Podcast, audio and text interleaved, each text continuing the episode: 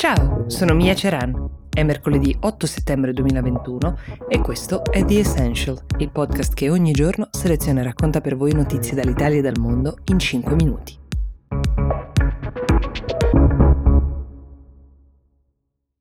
È successa una cosa non bella al primo ministro canadese Justin Trudeau mentre era in giro per la sua campagna elettorale, perché in Canada si andrà alle urne il prossimo 20 settembre, è stato preso a sassate, più ciottoli che sassi, ci tiene a dire uh, il primo ministro che mh, mm, vuole sminuire un po' l'incidente ascrivendolo a una piccola parte di facinorosi che non hanno trovato un modo migliore per manifestare il proprio dissenso. Dissenso per cosa, vi chiederete? Ovviamente si tratta delle restrizioni anti-Covid, soprattutto degli obblighi vaccinali che il primo ministro ha scelto di imporre il mese scorso. Tutti gli impiegati del settore pubblico, inclusi coloro che lavorano eh, in settori come le ferrovie, nei trasporti, che lavorano con il pubblico, dovranno essere vaccinati entro fine ottobre o rischiano di perdere il posto di lavoro. Il Canada allo stato attuale ha uno dei tassi di vaccinazione più alti del mondo tra la popolazione, quasi il 70%, ma una parte dei cittadini, che però ci tiene a farsi sentire, eh, non è d'accordo con la formula scelta da Trudeau, la vive come una dittatura sanitaria, termine che abbiamo sentito usare, anzi abusare quasi sempre anche da noi. Per essere più forte politicamente, eh, contando su un certo consenso, Trudeau intorno a Ferragosto ha annunciato che sarebbe andato da elezioni anticipate anticipate. Il suo mandato scadrebbe tra due anni in realtà, però lui l'ha fatto per garantire al suo partito eh, liberale di centrosinistra, lo ricordiamo, una maggioranza più solida e ora è in giro per il paese ad assicurarsi che la mossa non gli si ritorca contro. Però questo episodio delle sassate non è il primo, non è neanche il primo segnale di questa crescente intolleranza per gli obblighi vaccinali. Una decina di giorni fa è stato costretto a cancellare un evento elettorale dopo che un gruppo di manifestanti arrabbiati eh, era giunto eh, sul posto rischiando di generare tensione. A questo giro i sassi lo hanno preso alla spalla, non è stato ferito, sono state ferite altre due persone che viaggiavano sul pullman dei media ehm, che seguiva il presidente, non gravemente. C'è da dire che anche l'opposizione si è unita nel condannare questo gesto di violenza politica, ma come accade anche da noi, spesso gli stessi che condannano questo tipo di gesti sono quelli che soffiano un po' sul fuoco del dissenso, un dissenso che Trudeau continua continua a definire a small fringe element, un elemento marginale, diciamo. Quanto è marginale lo scopriremo sicuramente alle prossime elezioni.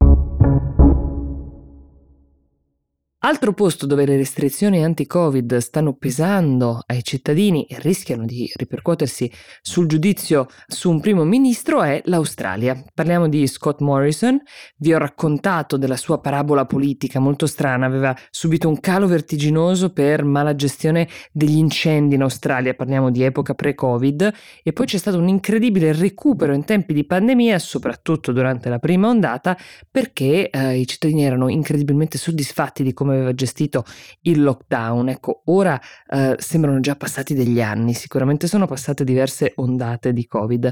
Il sentimento popolare come da noi, come in tutti i paesi, è molto altalenante, ma in particolare a far arrabbiare i cittadini australiani in questi giorni è questo viaggio di Scott Morrison fatto in occasione della festa del papà, che in Australia si festeggia la prima domenica di settembre, un viaggio da Canberra, che è la capitale governativa, diciamo, politica del paese, a Sydney, luogo dove risiede la famiglia di Scott Morrison, su un jet privato in tempi di lockdown, perché il paese è uh, in lockdown duro buona parte del paese.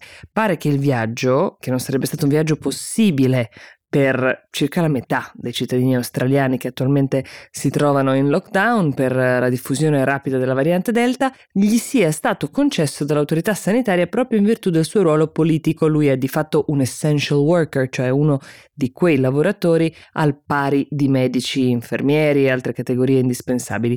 Gli si contesta anche la malafede perché lui ha pubblicato sui social una foto con i suoi figli nel giorno della festa del papà per celebrare la, le gioie della paternità senza però però specificare che in quel momento si trovava a Sydney, senza autodenunciarsi, diciamo. Quando è venuto fuori di questo viaggio, il primo ministro ha voluto rivendicare invece il suo diritto a vedere la sua famiglia. L'accusa è diventata di poca onestà intellettuale, tra l'altro la foto postata aveva una didascalia che diceva che era stata scattata tempo prima. Anche lui, come Trudeau, sta vivendo un momento politicamente molto delicato per le strette norme anti-Covid che ha imposto. I sondaggi non lo vedono in una situazione rosea. Gli australiani attualmente non possono fare viaggi internazionali se non con una richiesta di specifica esenzione. Esenzione che ovviamente è valsa a Morrison per viaggiare, prendere parte al G7 nel Regno Unito, dove però lui ha scelto di fermarsi anche qualche giorno in più per esplorare le terre dei suoi antenati in Cornovaglia. Forse non una mossa furbissima dal punto di vista politico. Il verdetto per lui saranno le elezioni del prossimo maggio. Con questa puntata su Covid e ripercussioni politiche io vi auguro una buona giornata e vi do appuntamento a domani.